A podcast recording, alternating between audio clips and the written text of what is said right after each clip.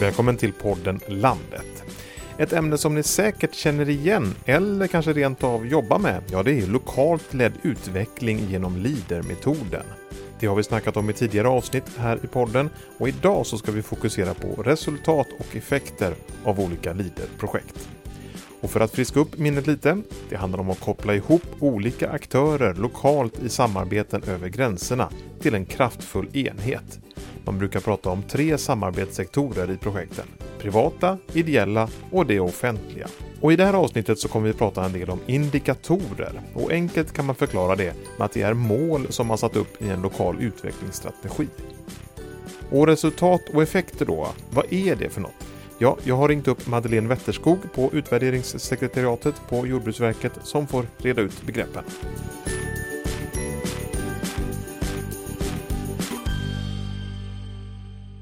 Jag kan förstå att det finns en viss förvirring när det gäller skillnader mellan resultat och effekter.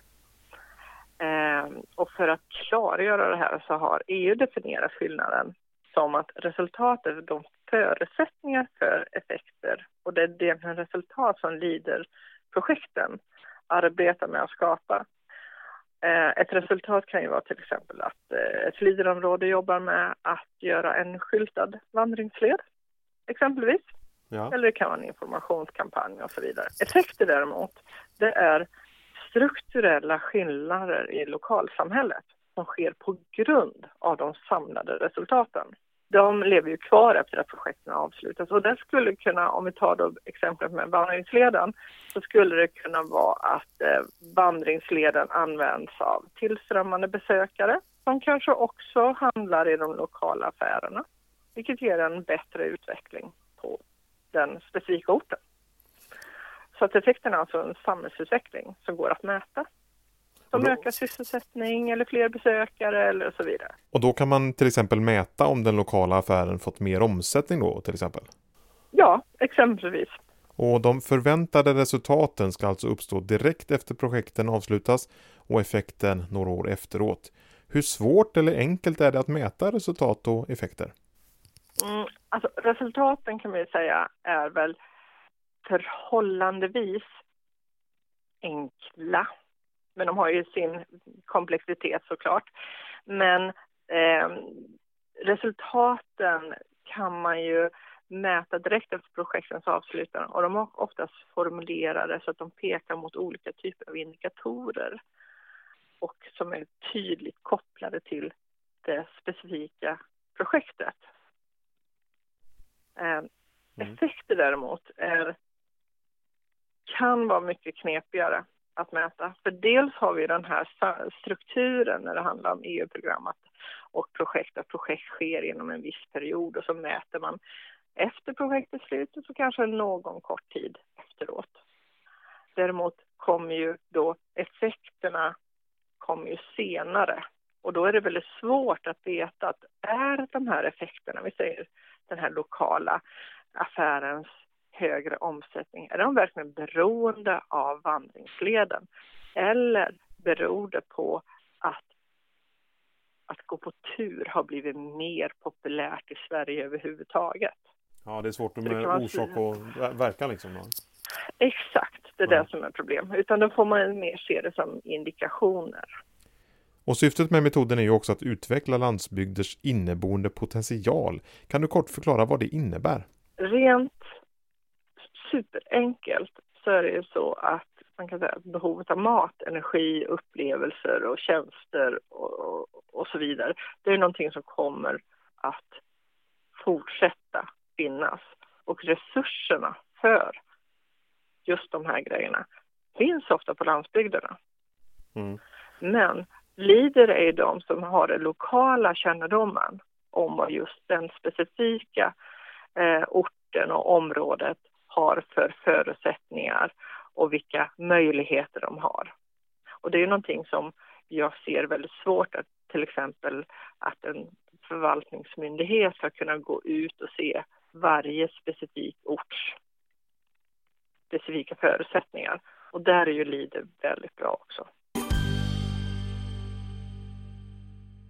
Ja, det sa alltså Madeleine Wetterskog på Jordbruksverket om resultat och effekter. Och nu har jag med mig ytterligare gäster i podden Landet, och det är först Lovisa Karneland. Du har varit med tidigare i podden och i det här avsnittet är du med som ordförande i Lokal Utveckling Sverige. Berätta för de som inte vet, vad, vad, vad är L U S för något? Lovisa? L U S är en ideell organisation som samlar samtliga femtiotre liderområden, varav fyrtioåtta jobbar med lokalt ledd utveckling. Så att vi är en, man kan kalla oss för en, en nästan som ett fack för lider.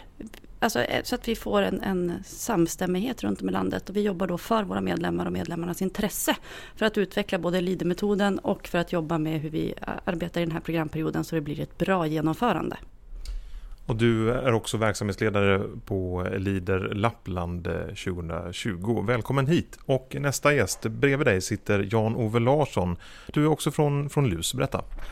Ja, jag är vice ordförande i, i L U S. Eh, ja, precis som Lovisa säger, det är ju en intresseförening för alla liderområden, och inte bara att vi bevakar intressena nu under den innevarande period. Vi jobbar väldigt mycket nu också inför nästa period, att vi får en bra hantering av lokalt ledd utveckling och att vi kan fortsätta med det här jätteviktiga uppdraget att utveckla vår landsbygd. Mm. Välkommen hit båda två alltså. Eh, ni har hört Madeleine här eh, precis. Eh, tankar och reflektioner? Ja, alltså jag vill ju börja med att reflektera kring det som jag alltid gör. Att vi mäter alltid hårda värden, som vi kallar det. Det är indikatorer, det är antal arbetstillfällen, antal fysiska mötesplatser och sådana saker. Och precis som hon beskriver, effekterna kommer senare. Vid en genomlysning som L U S precis har gjort nu så ser man att effekterna av de flesta projekt kommer efter en till två år efter projektavslut. Och det är ju det som gör metoden så unik. Att resultaten fortsätter växa och komma framåt. Och där gör man Man inte en uppföljning. Så det tycker jag väldigt ofta är snedvisande, de resultat vi får, för de effekter som vi får kommer så mycket senare. Och man pratar också lite om mjuka värden. Det är svårt att beskriva på något sätt, men hur mäter man en förändrad attityd i en by som gör att, att det här bidrar till inflyttning i steg nummer tre, för man har en positiv känsla när man kommer dit. Hur mäter vi det? Och det är någonting vi från L U S sida tittar jättemycket på. Vi vill ha fram en metod för att mäta de här värdena i LEADER-projekt för att visa på mervärdet av LEADER. Jan, vad tänker du när du hörde Madeleine?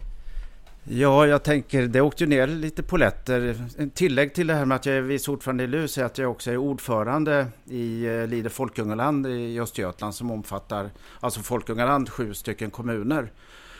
Vi har tagit beslut om ett projekt ihop med två andra liderområden närstående i vår geografi om att faktiskt titta på de här långtidseffekterna, och då går vi in i föregående period och tar ut några projekt och verkligen ska granska det.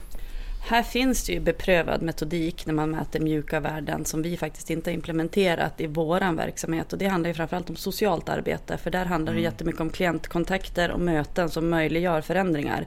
Här är det samma sak. Här är det nätverk som möjliggör förändringar och utveckling och effekter. Så att grundmetoderna finns, men vi har inte haft möjlighet att göra iordningställar utifrån våran LEADER-metod. Men det finns möjligheter att hitta det, precis som Jan har varit inne på, att man måste titta på helheten, och då tror jag att man behöver en metodik så att den blir likvärdig över landet. Jag tänkte vi skulle vända och vrida på perspektivet här lite grann några, några gånger. Fokuseras det för mycket på resultat som konkret ska kunna mätas på något sätt? Lovisa, du var ju inne på det här med mjuka värden förut. Jag säger ja. Okay. det, och det är ju inte, det är ja, ju inte Sveriges fel, utan det här Nej. Är ju faktiskt att vi har ett krav från E U att, att varje program har ju horisontella mål och horisontella indikatorer och krav för att vad vi ska göra för någonting utifrån ett E U-perspektiv. Och precis som Jan har varit inne på förut, nu tittar man ju också på nya programperioden, vilket gör att man kommer förändra det här. Men jag skulle säga, eh, jag tycker att vi har för dåliga metoder att mäta den långsiktiga effekten och den långsiktiga helheten. Självklart ska man ha indikatorer. Vi måste ju veta vart strävar vi. Indikatorerna finns i de lokala utvecklingsstrategierna, vilket gör att de ser väldigt annorlunda ut beroende på vart i landet vi befinner oss. Medan det är så att man måste kunna hitta transymbios. Så att ja, jag tycker att det är för mycket fokus på, på hårda värden och för lite diskussion och fokus på effektvärdena som är de mjuka. Ja, jag håller med exakt, och det är kanske alldeles för mycket. Jag förstår E U, man sätter väldigt mycket pengar eh, för vår del, och hälften av alla, just i vårt fall, lider pengarna. Att man vill se att det växer fram nya företag och det skapas nya arbetstillfällen. Vi tvingas ju att titta väldigt mycket på, på ansökningar och så. Hur många nya företag ger det här, hur många arbetstillfällen. Och eh, det där är ju väldigt kortsiktigt. Och frågan är ju, är det just under projekttiden eller bestående och så vidare. Alltså de här ringarna på vattnet som uppstår sen, att, att, en, att en bygd blomstrar upp på grund av att lanthandeln går bättre på grund av ett Leaderprojekt, och att man har ett utegym och att man har ett företag som har fått visst bidrag och så vidare. De långsiktiga effekterna, att det faktiskt växer upp andra business runt det här, det, det mäts ju inte eh, så. Så att jag håller med Lovisa, vi måste tillsammans med de som bestämmer när det gäller den här nästa programperiod komma fram till andra sätt att mäta. Mm. Absolut. Och framförallt titta på bakåt. Nu gör ju Jordbruksverket en sån utvärdering när man tittar på projekt. Vad hände i förra programperioden? Ni gör det också. Ja. Vi gjorde det för förra programperioden, har vi följt upp också. För det är där vi måste lära oss någonstans. Utvärdering, indikatorer och effekter är jätteviktigt för att lära oss vad vi ska jobba med framåt. Samtidigt är det så att vi måste titta på vad är det vi gör. Om man vänder på perspektivet igen då, det handlar ju om ganska mycket pengar det här i de olika projekten. Är det inte rimligt att ställa krav på att det ska gå att mäta? Ja, men det är klart att det, det ska mätas, men det får inte gå till överdrift och vara fel indikatorer. Eh, och sen, sen ska man ju klart för sig att det är ju inte bara E U som sätter pengar, det gör ju svenska staten och i, i vårt fall kommunerna, och i en del andra områden så är det regionerna. Och eh, vi i vårt område så gör ju vi en redovisning till eh, våra landsbygdsutvecklare som finns i de här sju kommunerna. Hur det har gått och utvecklingen på pengar och hur ser projekten ut och så vidare. Så det är klart att där har ju vi en granskning från eh, en av de här tre uppdragsgivarna, nämligen kommunerna. Jag vill börja med att säga, vad är mycket pengar? Jag tycker att det är en spännande mm. fråga. Vad är mycket pengar? I, i, i projektvärldssammanhanget som Leader befinner oss i så har vi jättelite pengar. För en ideell organisation eller en annan förening på landsbygden så är det här supermycket pengar. Så att det här är en jättespännande definition först. Och sen är det så här, självklart ska det finnas krav. Ingenting kommer kravlöst. Så enkelt är det. Men man måste titta på vad är det vi vill uppnå med projekten. Är det viktigare att vi uppfyller en indikator, riktar projektansökningar och kanske förstör en vision mm. som är helt fantastisk för att de ska passa in i en mall där vi säger ni måste uppnå tre arbetstillfällen här, för det saknar vi i vårt utfall i strategin. För i våra strategier finns indikatorer som vi ska redovisa som sedan ska uppfylla Sveriges hela mål. Mm, och vi är ju tvungna att eh, poängbedöma projekten och komma över en viss nivå. Sen kan vi själva då diskutera penningnivån. Mm. Men det är klart att vi är transparenta, och den, den poängbedömningsmallen, vi har justerat den lite grann, den är öppen, och det som Lovisa säger, här finns ju alltid risken att man anpassar ett projekt till att få det godkänt. Så att på något sätt var det nästan bättre förra perioden, då var jag ledamot av, av Folkungaland. Då gjorde vi ju liksom en bedömning av projekten och satte upp, liksom kände med vart det lutar. Ja, men det här verkar vettigt och det här typen av projekt har vi inte haft förut. Så jag är lite tveksam till den här poängbedömningsmodellen. Och sen får vi ju inte glömma bort att, det här får jag alltid själv för att säga, men Leader är ju också de enda riskkapitalpengar som finns. Det här riskar man ingenting själv med sin egen tid och sin egen vision när man går in med ett projekt, eftersom man har möjlighet att få hundraprocentiga stöd. Mm. Vilket också gör att man måste få våga prova på. Och hur mäter man en galen vision som är förankrad i tre partnerskap som kan göra en superutveckling? Eller inte varit någonting alls. Hur mäter man effekterna och indikatorerna av det? Ja, jag säger det. Vågar man pröva en idé så finns det inga misslyckade projekt. Om man har förankringen. Vi ser att de projekt som inte lyckas saknar ju eh, förankringen och trepartnerskapet oftast. Om vi för en stund bortser från detta att mäta projekten i siffror. Vad mer ger Leadermetoden som kan vara svårt att mäta? Om vi börjar med dig, Jan. Ja, jag tror till exempel, jag nämnde landsbygdsutvecklarna i de här sju kommunerna av tretton då i Östergötland som Folkungaland. Jag är inte så säker på att de träffas så ofta, men de träffas på vår arena och träffar Leader Folkungaland, lär känna varandra och utbyta erfarenheter som inte då behöver ha med själva projekten att göra utan landsbygdsutveckling rent allmänt. En effekt. Mm. Ja, en annan effekt är att vi faktiskt får ut E U till köksborden.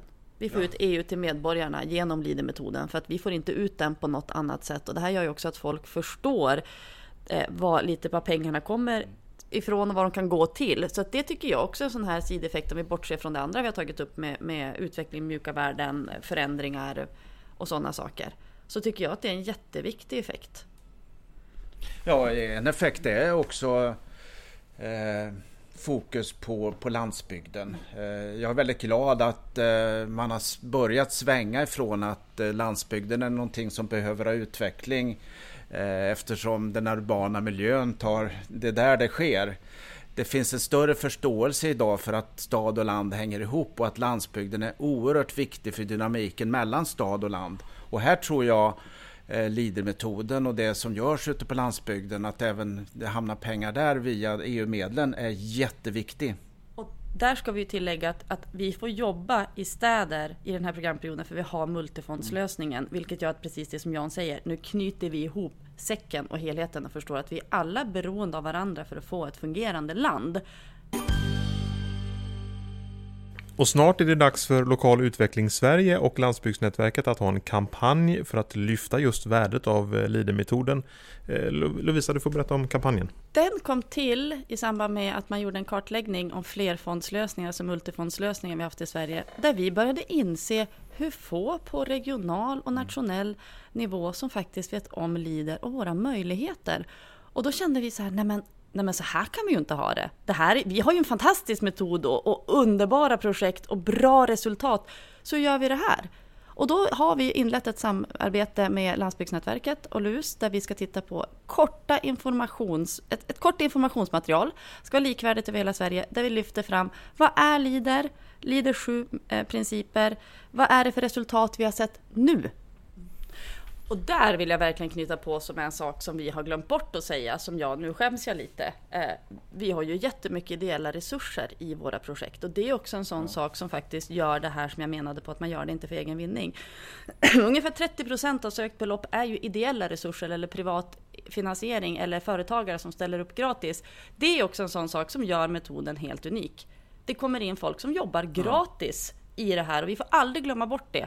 För det är skillnaden mot de stora tunga regional- och socialfondsprojekten till exempel. Där har man inte ideella krafter. Här har vi några som har jobbat på i timmar med oj, den här idén och, och kämpat. Och vi har hur mycket ideella resurser som helst när folk börjar redovisa. Och de har inte tjänat en spänn. De har fått en bättre landsbygd, en bättre, bättre miljö för alla. Så att det här är ju en väldigt solidarisk metod, kan man ju säga.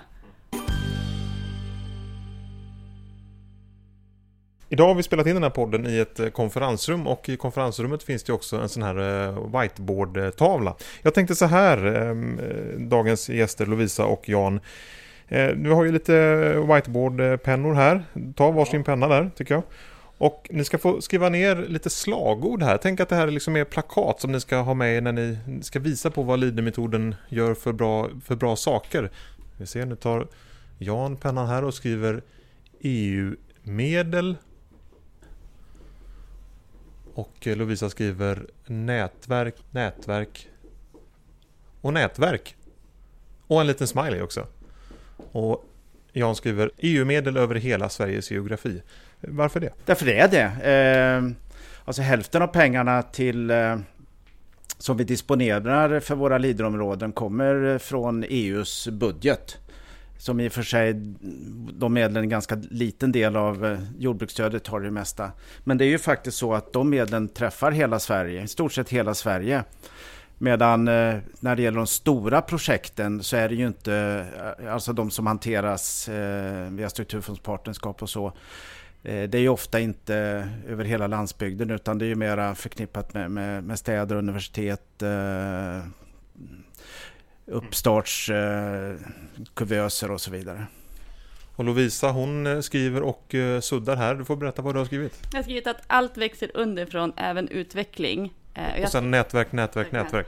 Ja, precis. Och det, det är grunden, tycker jag, att man har de här nätverken, flernivåsamverkan, och att det då också finns kvar. Folk som aldrig någonsin tidigare har pratat med varandra börjar helt plötsligt samverka för att man har ett mål tillsammans att göra en utveckling. Och nu skriver Jan ännu mer här. Bestående effekter. Ja. Nej, men eh, dels eh, rent fysiskt bestående effekter att eh, vi har utvecklat eller vi är med och utvecklar byar och geografi på landsbygden. Eh, lanthandeln blir kvar, eh, det finns utegym, eh, det här med fiskeprojektet, eh, öka turismen. Jan-Ove Larsson och eh, Lovisa Karneland, tack så hemskt mycket för att ni kom till Poddenlandet. Tack så mycket, det tack, var tack. Ett nyttigt och trevligt samtal. Ja. Tack. Vill du fördjupa dig mer i lokalt ledd utveckling enligt Leader-metoden? Ja, då kan du lyssna på avsnitt nitton och tjugo av podden Landet. Vad är Leader och vilka utmaningar finns diskuterar vi i de avsnitten. Och ännu mer info finns givetvis på landsbygdsnätverket punkt se. Peter Gropman heter jag. Tack för att du har lyssnat.